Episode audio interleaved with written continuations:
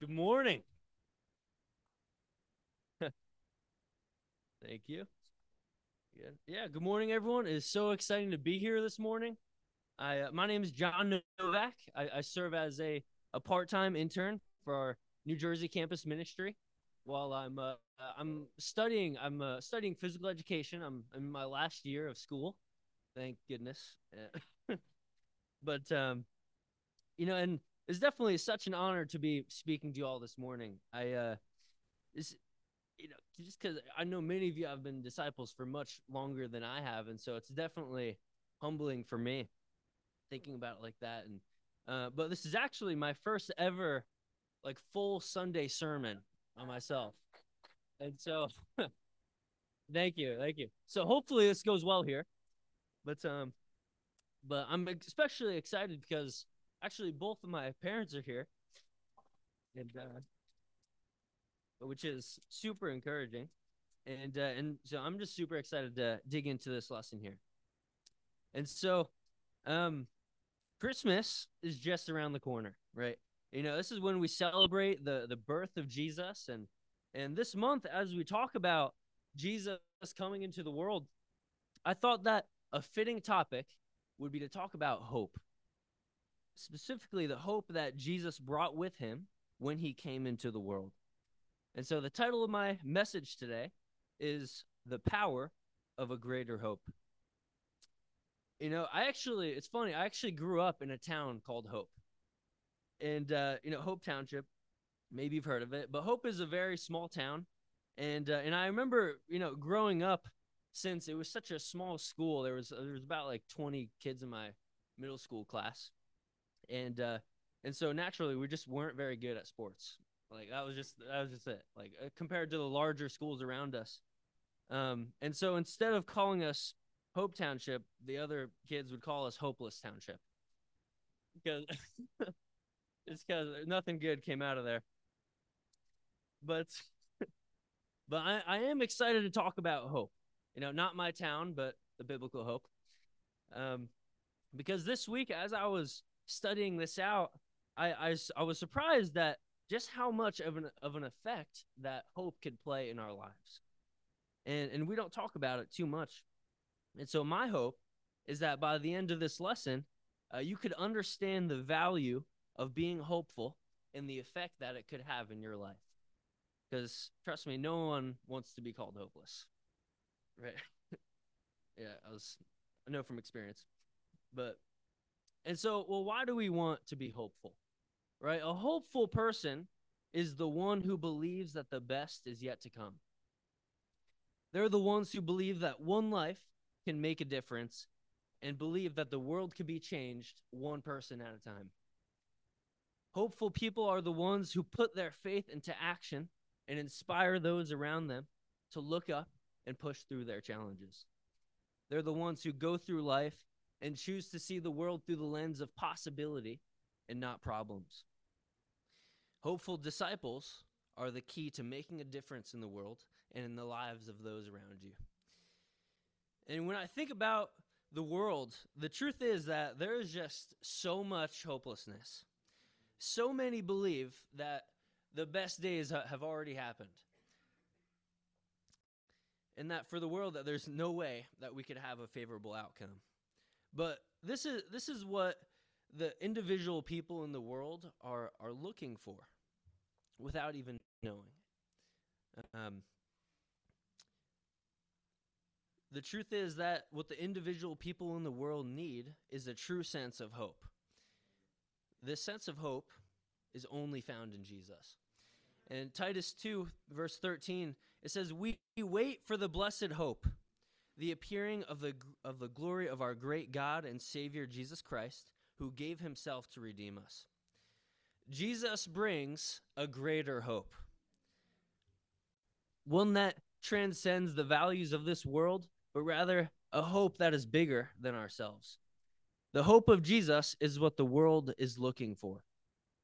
You know, following Jesus is the only way to a true hope.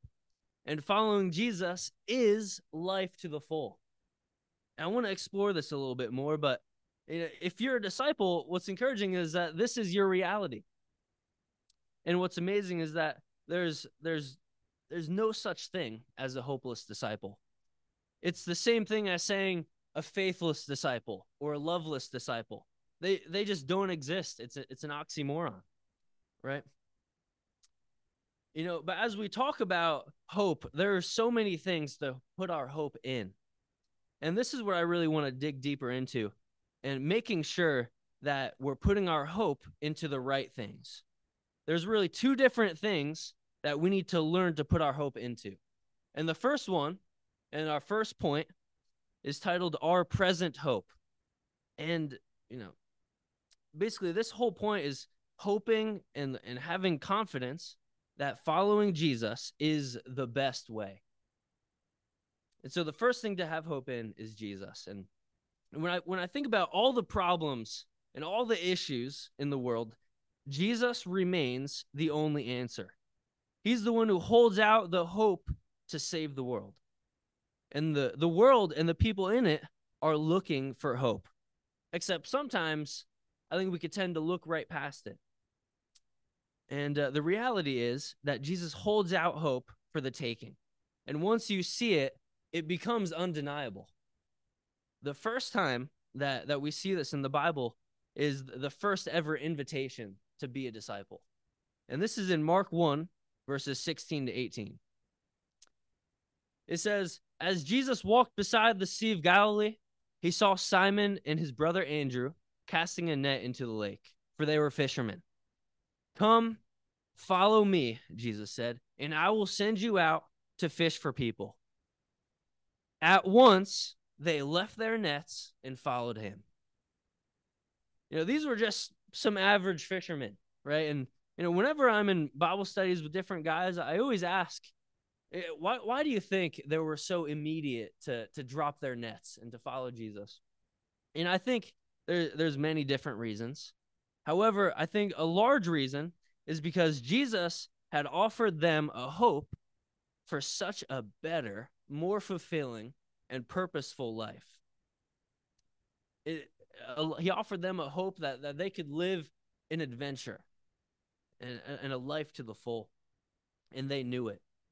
And Jesus wanted to take their purpose of, of fishing and give them a hope that they could genuinely make a difference in the world. And to them, the hope Jesus offered was worth everything, right? Hence, dropping their nets. He wanted to make them see that the best for them was yet to come. Their life from here didn't get easier by following Jesus, but it got exponentially better. And the same thing remains true today that there is no greater hope to have than to be following Jesus and that it's worth dropping everything for. It won't be easy, but it is so much better. You know, confidence in this hope Jesus brings will change your life. And this is our reality, right? We as disciples have confidence that a life of consistently following Jesus is the best way. It is a life that is truly life. And if you continue hoping in Jesus, it will lead you to experiencing even greater things to come. The best is not behind you. And to be honest, however, it could be easy to to not see this reality on a, a daily basis. And you know, we have to be very careful that we don't replace Jesus with things that we have in our lives. You know, sometimes it's easy to put our security, to put our hope in things we own because because it makes us feel secure right? And this is important because what you put your hope in is ultimately what you live for. And so, what are you putting your hope in? What is it that gives you security? Turn over to First Timothy chapter 6, verses 17 and 19. Verse 17, it says, Command those who are rich in this present world not to be arrogant, nor to put their hope in wealth which is so uncertain, but to put their hope in God, who richly provides us with everything for our enjoyment. Command them to do good, to be rich in good deeds, and to be generous and willing to share. In this way, they will lay up treasure for themselves as a firm foundation for the coming age, so that they may take hold of, a, of the life that is truly life.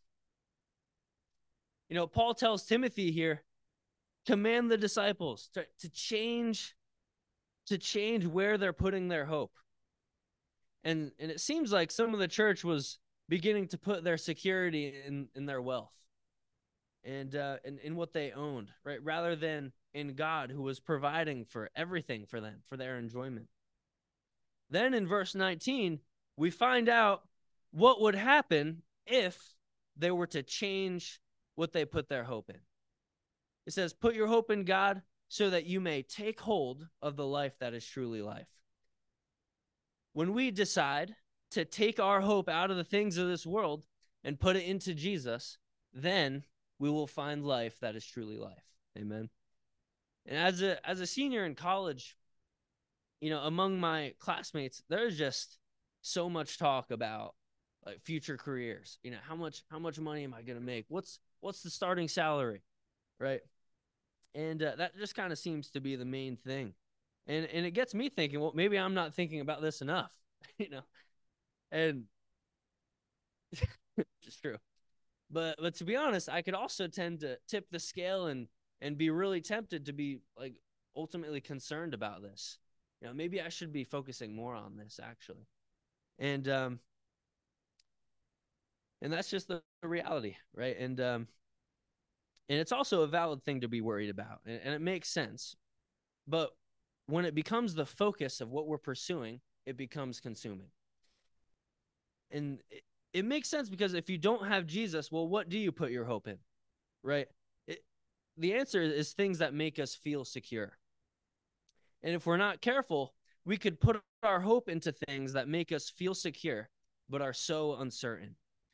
You know, sometimes we take security in our jobs, right? Or maybe it's our our stature or our reputation or your bank account, your family, or or even your your children. And when when these uncertain things come to disappoint, which is inevitable, it leads to disappointment and hopelessness. Proverbs 13 12 says, Hope deferred makes the heart sick, but a longing fulfilled is a tree of life. Putting your hope in Jesus' promises and following him is putting your hope in something that will never disappoint you. You, can't go wrong doing this. And but if you if you let's just say but, but if I really want to start putting my hope in Jesus, right? Let's just say where do I start? Right? How do I start to do that? How do I do this? Good question. Romans 15 verse 4. It says, "For everything that was written in the past was written to teach us, so that through the endurance taught in the scriptures and the encouragement they provide, we might have hope. Paul says here that by looking at the scriptures and the examples set before us, we might be encouraged and might even grow in our hope. There, there are so many stories in the Bible, so many parables in the Bible that, you know, and such a diverse range that are so relatable. Um, because the scriptures are, are written about people just like you and I right we could we could relate to these people and and seeing how god moved in the past for people like you and i makes me have hope and to believe that he could do it again right and so if you're going through a situation or you're in a position uh, you're finding yourself in a difficult situation well maybe there's a story in the bible or a parable in the bible that you could actually relate to a lot and you could kind of discern from guidance some guidance from and so study out the scriptures Find some characters that you relate to. And the Bible says that if we want to grow in hope, we've been given examples and stories in the Bible that we could resonate with. You know, maybe you'll find yourself in a position. Yeah, sorry, I already said that. Um, but the last kind of sub point for this first point of our, of our present hope is that we could have hope in Jesus because he's patient in our shortcomings. Isaiah 40, verse 29 to 30 uh, to 31. Isaiah 40, 29 to 31. It says, he gives strength to the weary and increases the power of the weak. Even youths grow tired and weary, and young men stumble and fall. But those who hope in the Lord will renew their strength. They will soar on wings like eagles. They will run and not grow weary. They will walk and not be faint. Isaiah makes this distinction between those who hope in the Lord and those who don't. Right? This passage is really common. Right? I think we all just heard it last Sunday at the children's ministry thing. Uh, but this the scripture is actually talking about hope and what the difference is. And you know, even young men stumble and fall. Right? Young men in the Bible, a lot of times they symbolize like vigor and this strength. Right? But it says, you know, they they will stumble and fall. They they won't be able to rise again. But the distinction is but but those who hope in the Lord will renew their strength, and that those who have hope will be able to persevere. Jesus allows us to get up after we fall. We can have hope in Jesus because we trust that he could pick us up when we're weak and that he will forgive us. This is encouraging because this allows us to know that when we fall, we don't have to be weighed down by this guilt, right? Because we we have hope that we could rise again. Right? Proverbs 24 verse 16 it says for though the righteous fall 7 times, they rise again. But the wicked stumble when calamity strikes. Hope is what gives the righteous person a reason to get up and to keep going. Hope is the greatest motivator to rise again. But this is what we have in hoping in Jesus, right? This is it's it's not over after we drop the ball. And so basically to kind of close out this first point here, basically this whole point is generally about having how confidence that following Jesus is the greatest way to live. And the second point is about how this confidence will change your life. And so our second point is titled Our Future Hope. And the second thing, kind of from the beginning, the second thing that we need to have our hope in is in heaven. And the truth is that having your hope in heaven should change the way you live in the here and now.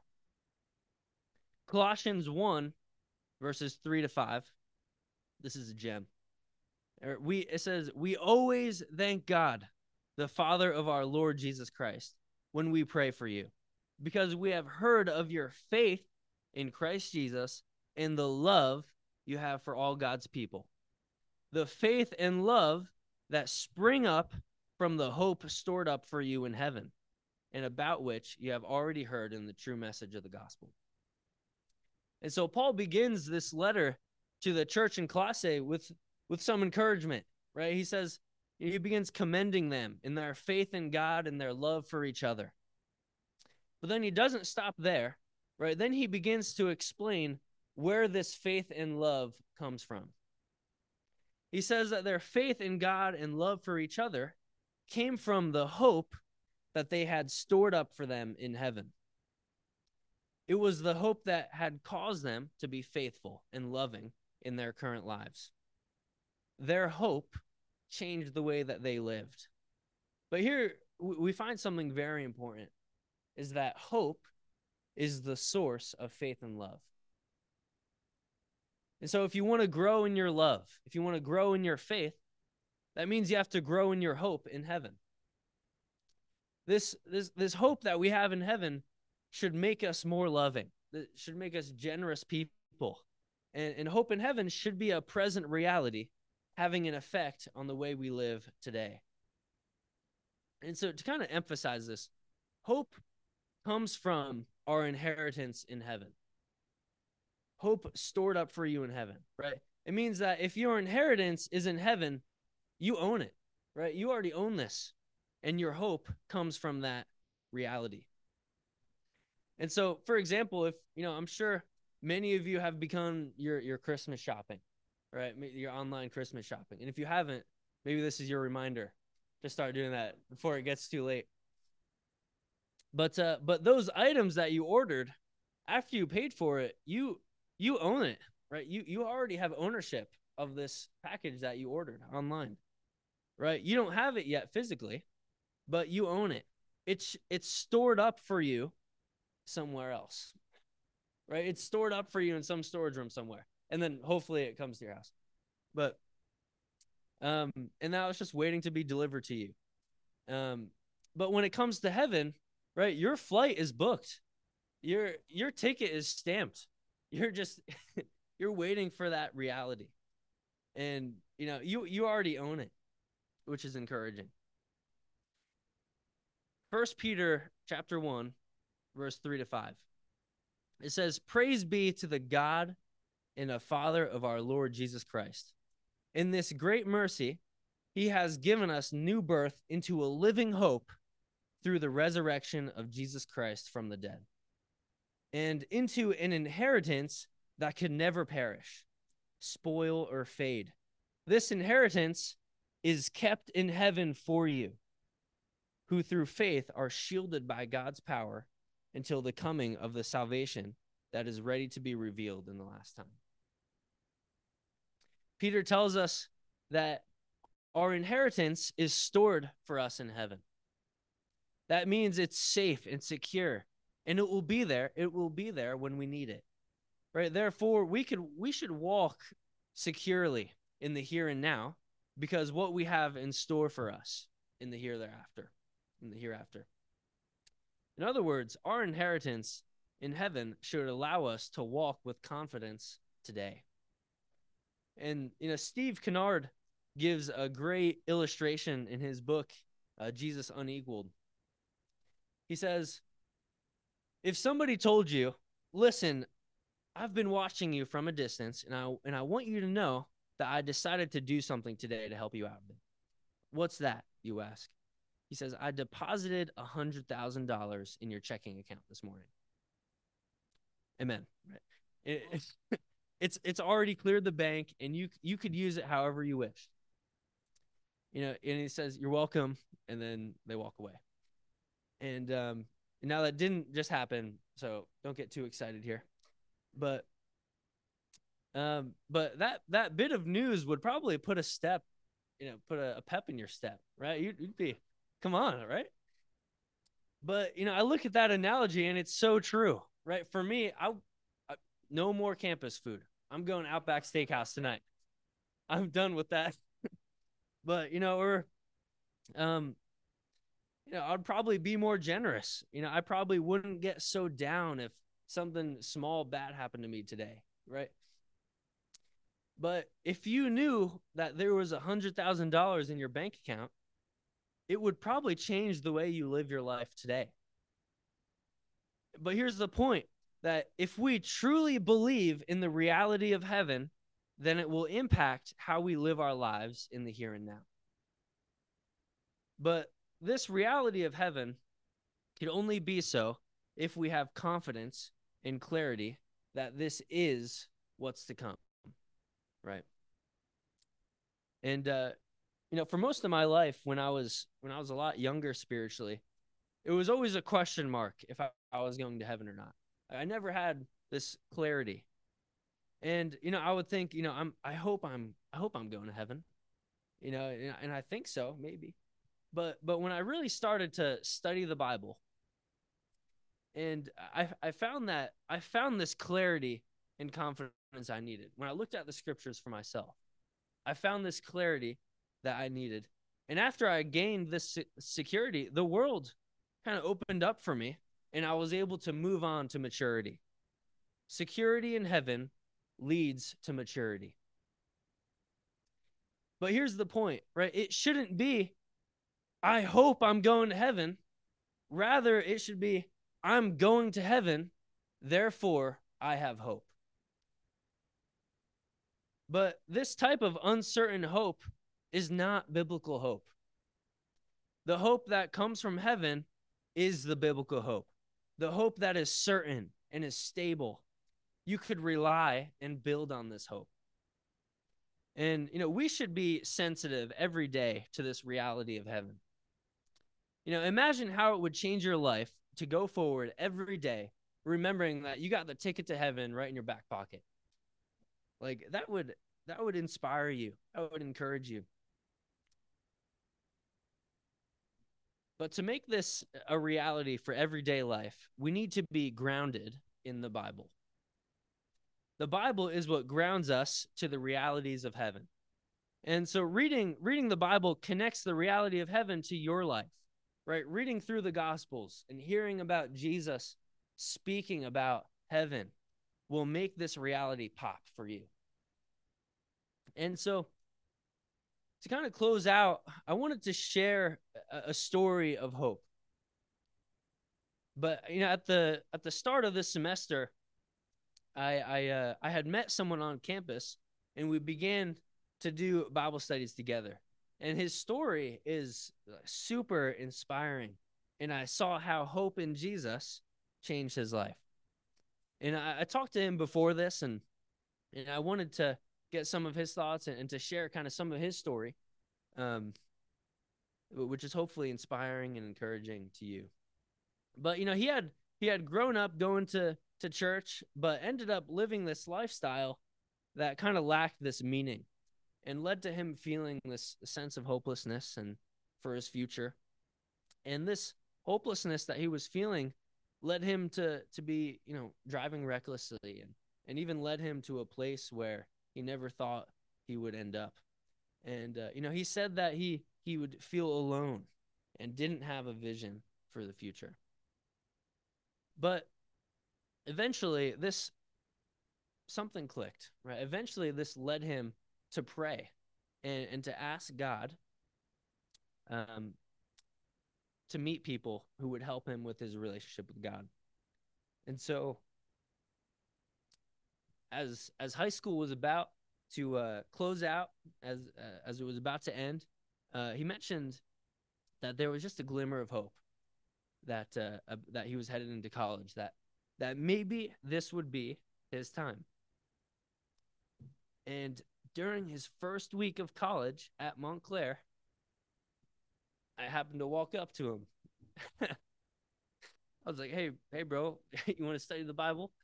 And, and he's uh, he's like, "Yeah." And, um, and so, yeah, so emotional. I'm like, yeah. But um, so for the past like two months or so, me and some some other friends on campus have been meeting up with them together and doing Bible studies and, and just doing life together. And um and so, you know, guys like AB and uh Matt Rupert all came into this these Bible studies and and uh during these studies I saw him transform into a man of God with deep conviction and someone who has inspiring ambition for God's kingdom. But his name is Eric Kubas, and he's actually here with us today. And just yesterday, Eric was baptized into Christ. Amen. But you want to stand up, Eric?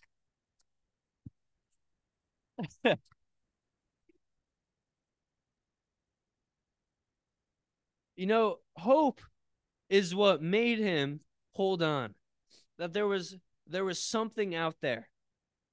There was an answer to what he was looking for. Jesus came through. And now Eric has found the true hope that comes from heaven and can now go forward with his life in security.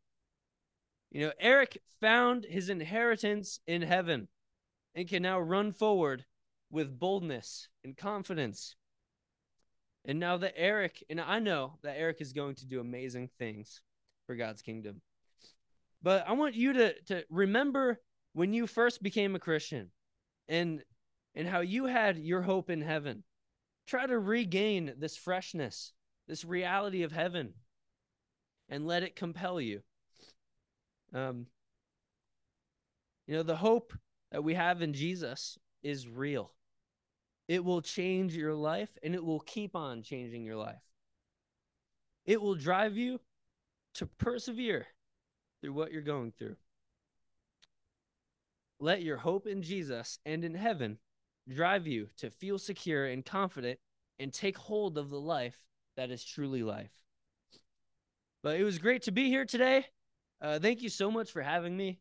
And uh, I hope this message inspired you to be hopeful and believe that the best is yet to come. Thank you.